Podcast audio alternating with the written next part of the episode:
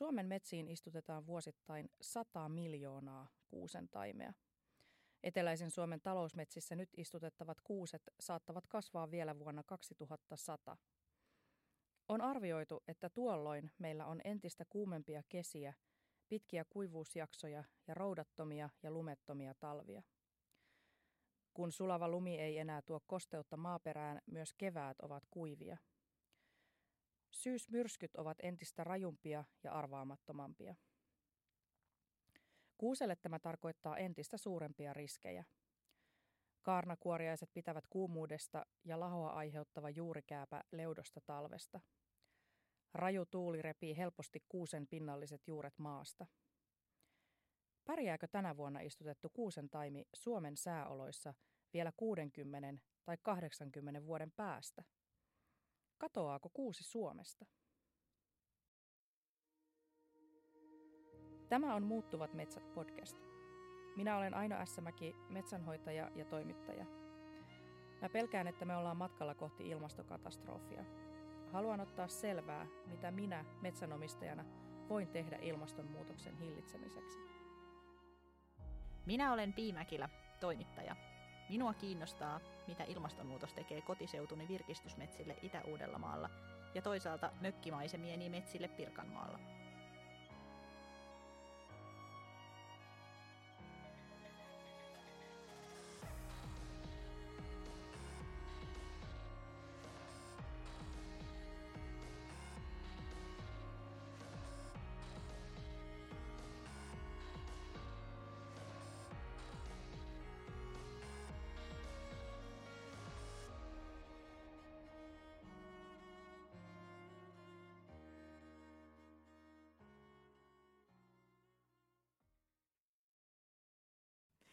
Metsäkuusi on yleinen puulaji Pohjois- ja Itä-Euroopassa.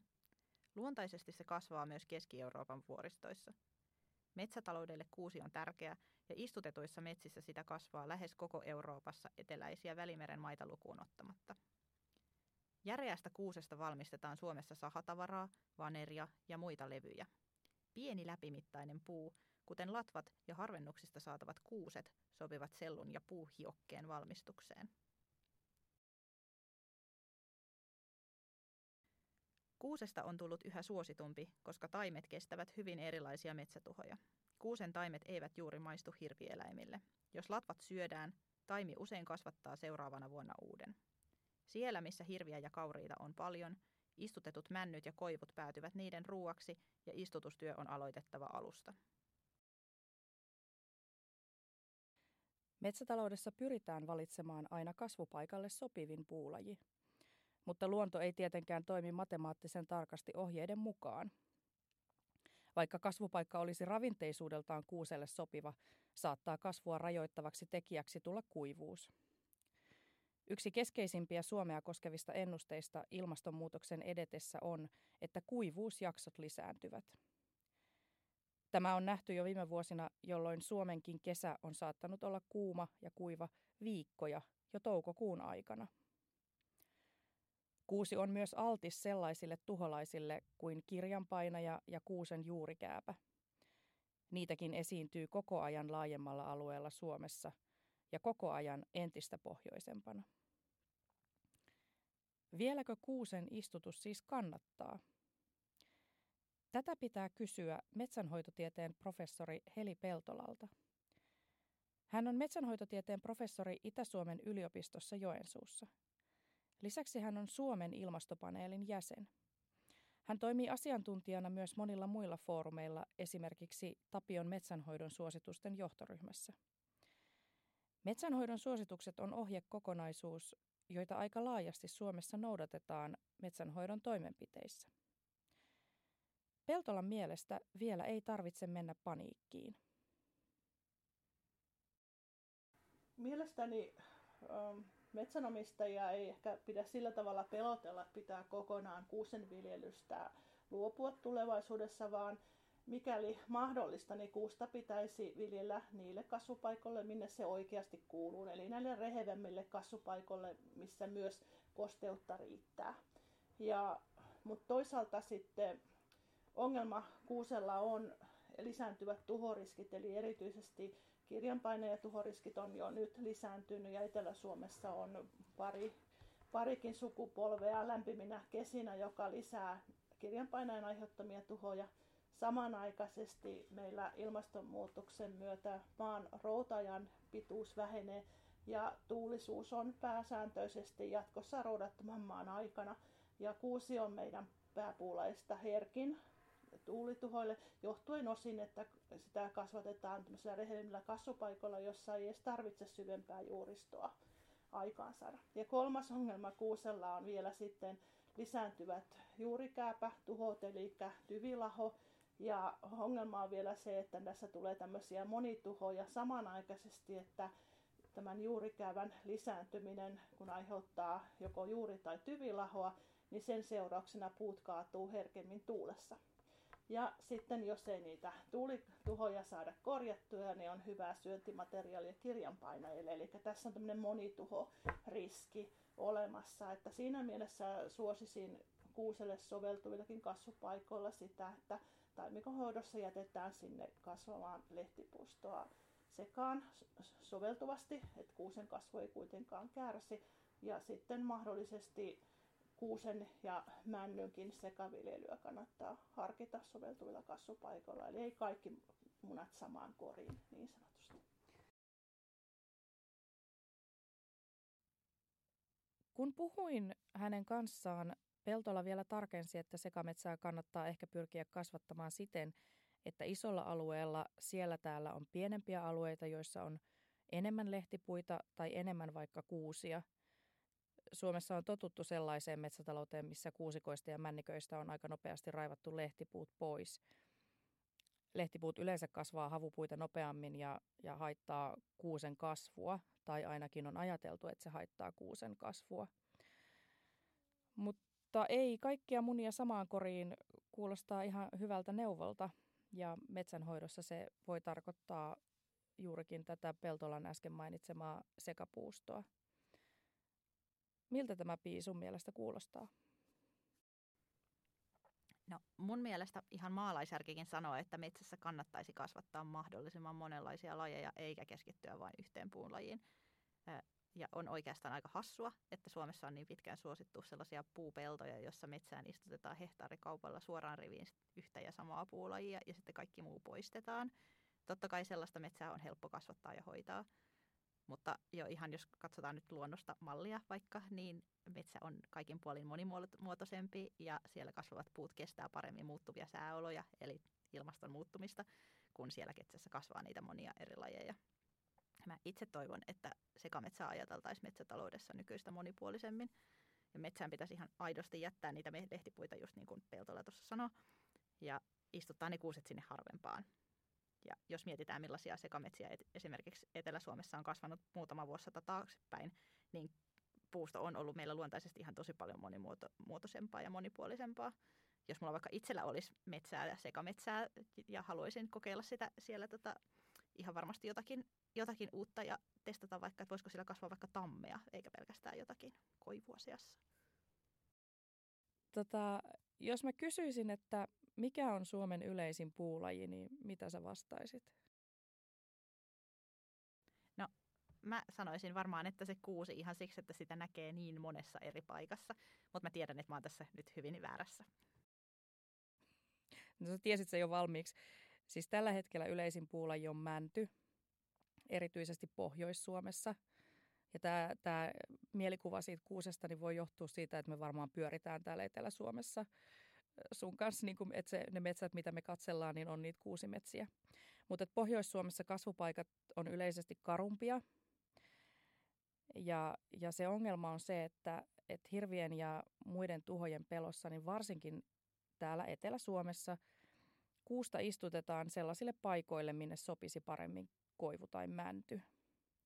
Ja tämä on ilmastonmuutoksen näkökulmasta ongelma, jos, jos kuusia on sellaisia, sellaisissa paikoissa, missä – missä on liian kuivaa ja se altistuu tuhoille.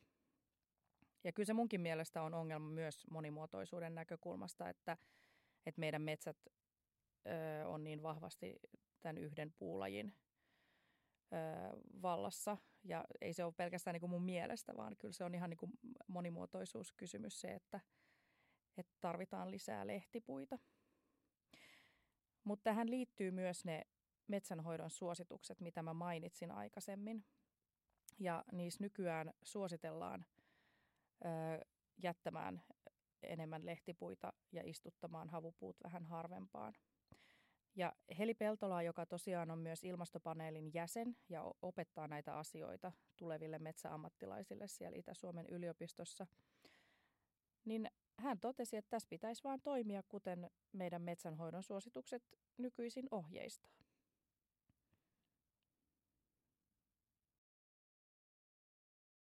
No itse näkisin, että meillä jatkossakin niin meidän pääpuulajit tulee olemaan mänty, kuusi, rauduskoivu, kangasmailla ja hieskoivu ehkä siellä seassa ja turremailla myös hieskoivu, rauduskoivun tilaa. Että olisin sitä mieltä, että näillä karumilla kasvupaikoilla kuivahko kangas, karumpi, niin pääsääntöisesti mänty on siellä jatkossakin, mitä kasvatetaan.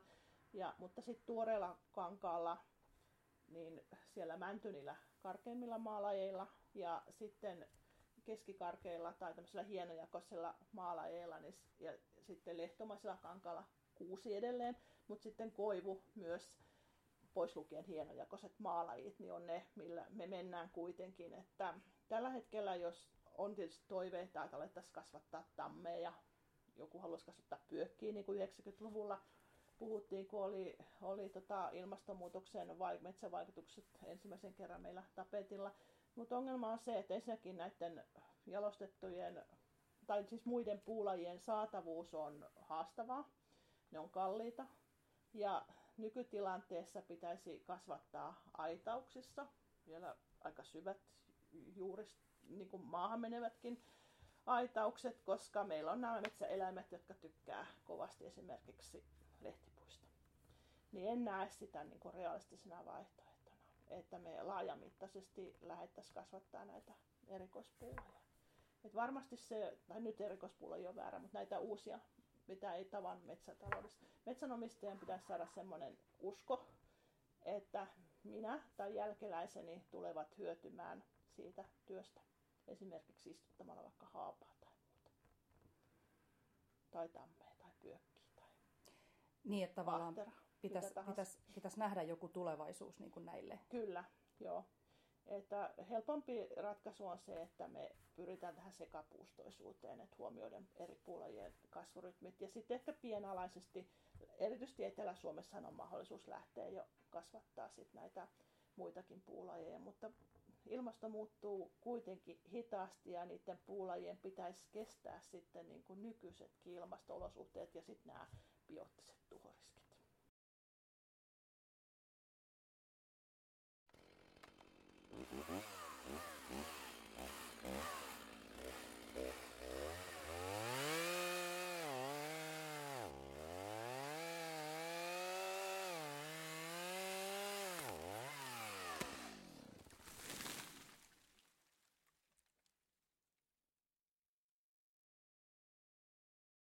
Monet tutkijat siis sanoo, että toisaalta sekapuustoisuus on lääke aika moneen vaivaan. Monet tuholaiset tykkää vain jostain tietystä puulajista ja sitten taas esimerkiksi sellaista koivun ruskotäpläkärpästä on ylipäätään havaittu paljon vähemmän sekametsissä kuin puhtaissa koivikoissa. Ja metsänhoidon suosituksiakin on muutettu tähän suuntaan viime aikoina. Mä puhuin myös monien metsäyhtiöiden edustajien kanssa ja kaikilla on nykyään jonkinlainen tavoite lisätä lehtipuiden osuutta metsissä. Se on aika iso muutos, jos ajatellaan jotain 1970-lukua, kun lehtipuut yritettiin käytännössä hävittää kokonaan talousmetsistä sellaisen tehokkuuden nimissä. Mutta kaikki ei ole sitä mieltä, että tämä muutos on tarpeeksi nopea. Mä juttelin myös UPM Metsän vastuullisuusjohtaja Sami Oksan kanssa siitä, miten UPM hoitaa omia metsiään.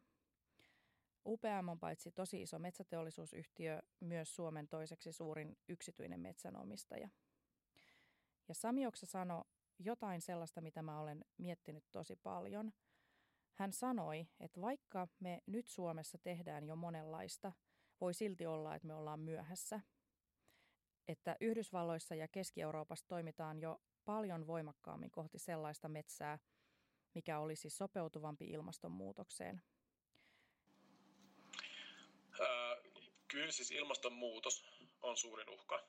Ja, ja tavalla se, se, kun mä just, just äsken sanoin siitä, niin kun, että vaikkapa Saksassa, Keski-Euroopassa tai Keski-Saksassa nyt olin sattumoisin käymässä, jossa asiat käytiin läpi, tai meillä USAssa, niin tuntuu, että tehdään jo vähän voimakkaampiakin toimia niin kuin ilmastonmuutoksen, ilmastonmuutoksen resilienssin kasvattamiseksi metsissä, niin, niin kyse on tietyllä tavalla meillä ehkä vielä, meillä, meillä, meillä voi olla vielä vähän vanhakantaisia ajatuksia vaikkapa siitä kuusesta.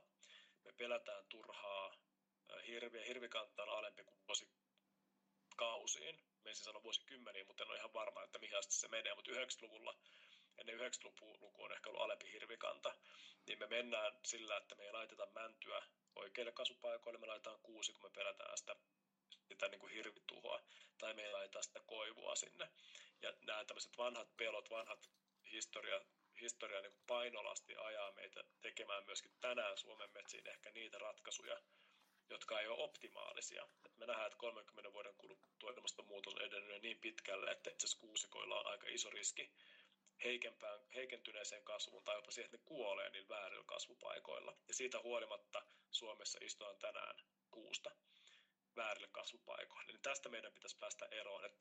Ja me tehdään tänään enemmän kuin koskaan monimuotoisuustyötä. Mutta tämä ilmastonmuutoksen nopeus verrattuna meidän metsien kasvun niin hitaaseen metsien kasvuun Suomessa ja siihen kiertoaikaan, joka on 60-80 vuotta tai 120 vuotta pohjoisessa, niin, niin siihen meidän pitäisi kyllä ehkä herätä, että kyllä mä niin kuin näen, että se ilmastonmuutos on se suurin uhka tällä hetkellä että sillä vähän isommalla alkuvaiheen riskillä niin pystytään ehkä seuraava kiertoaika hallitsemaan, jos me laitetaan se mänty silloin, kun se on männyn kasvupaikka tai koivu silloin, kun se on kuusi vaihtoehto oikeilla kasvupaikoilla, niin, niin meidän pitäisi päästä. Ja sillä me minimoidaan myöskin sit sitä, että ne hyönteistuhot ei pääse leviämään määränsä pidemmälle, kun meillä olisi niitä koivikoita tai männiköitä sit siellä niin kuin riittävästi oikeilla kasvupaikoilla siellä välissä. Me hidastettaisiin sitä mahdollista hyönteistuhoa, mikä sitten aikanaan voi syntyä. Toivottavasti ei synny, mutta, mutta riski siihen on olemassa ja mitä enemmän me uudistetaan väärille kasvupaikoille niitä, tai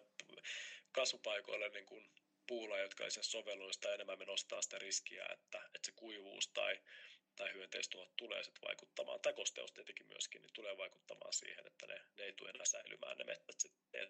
Silloinhan se tuho on totaalinen herkästi, ja se puun arvo on aika nolla, kun tässä alkuvaiheen riskin ottamalla, niin jonkin verran otetaan riskejä, jotkut epäonnistuu, se tiedetään, mutta sitten taas sen uudelleen metsittäminen niin voidaan vaikkapa vakuutuksen kautta varmistaa tai on helpompaa ja halvempaa kuin sitten 30 vuoden kuluttua todeta, että, että se kuitupuu, että just kun sitä tukki alkoi tulemaan, niin hyönteistuho tuli ja, ja tota, hävitti sen metsän ja arvo on lähinnä polttopuuna sitten ehkä sen jälkeen tai monimuotoisuudelle, niin isoja riskejä, niitä voitaisiin nyt mitikoida niillä, niillä oikeilla toimenpiteillä. Ja siksi meillä on vaikkapa meidän lehtipuutavoite, jota me viedään yksityismetsiin myös, että me halutaan, että siellä se 20 prosenttia lehtipuuta sinne yksityismetsänomistajankin metsiin jäisi per, per soveltuva paikka, jotta, jotta tietyllä tavalla sitä resiliens, resilienssiä ilmastonmuutosta vastaan kasvatettaisiin sielläkin.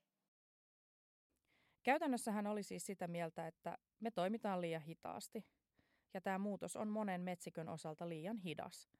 Ja vielä se, että tosiaan pelätään kamalasti niitä taimikkotuhoja, mutta ei osata ajatella sinne 30 vuoden tai 50 vuoden päähän, että mitä meillä silloin on käsissä. Mitä sä Pii ajattelet, ottaisitko riskin, että menetät tuhansia euroja taimikkotuhossa nyt vai kymmeniä tuhansia 30 vuoden päästä?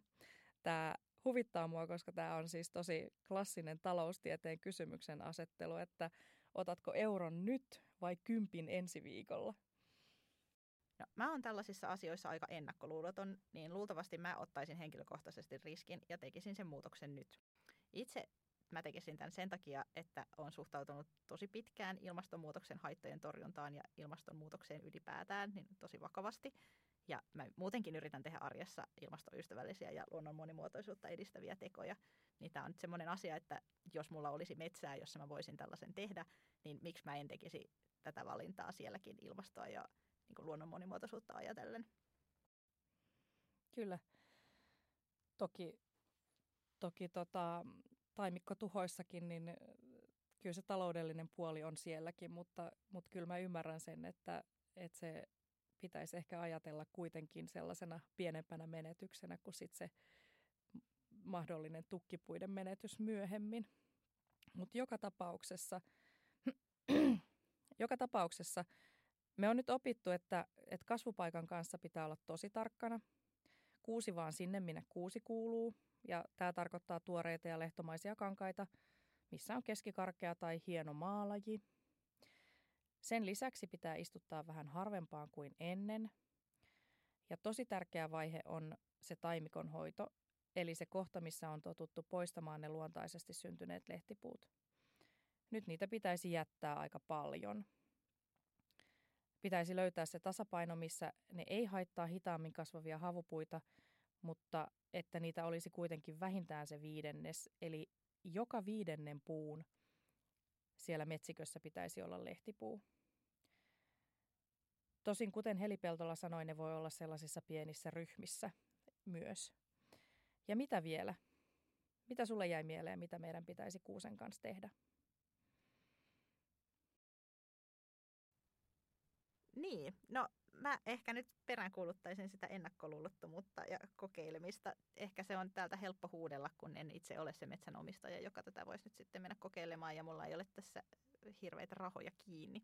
Et se on totta kai, jos on sinne, sinne tota just meinannut laittaa tai on juuri laittanut paljon kuusta, niin, niin saattaa olla mielessä äh, tota, vähän erilaiset ajatukset. Mutta sitten mä aloin kyllä miettiä ylipäätään myös sitä, että jos toi kuusi nyt on niin kovin riskikasvi, niin onko sitä ihan pakko istuttaa niin paljon? Että pääsisikö helpommalla kuitenkin sitten ehkä tulevaisuudessa muilla, muunlaisilla valinnoilla? Tässä on itse asiassa jo tapahtumassa muutosta. Esimerkiksi Tapio ja Siemenforelia, jotka tuottaa taimitarhoille metsäpuiden siemeniä, ne on kertoneet, että koivun ja männyn kysyntä on kasvanut. Ei paljoa, mutta kuitenkin silleen, että, että se suuntaus on vähän taittunut niin, että kuusen taimia ei enää tuoteta niin paljon ja männyn ja koivun taimia tuotetaan vähän enemmän kuin aikaisemmin. Ja mun mielestä tämä tarkoittaa sitä, että niitä kysytään enemmän. Että yhä useammin metsänomistajat haluaa istuttaa jotain muuta kuin kuusta.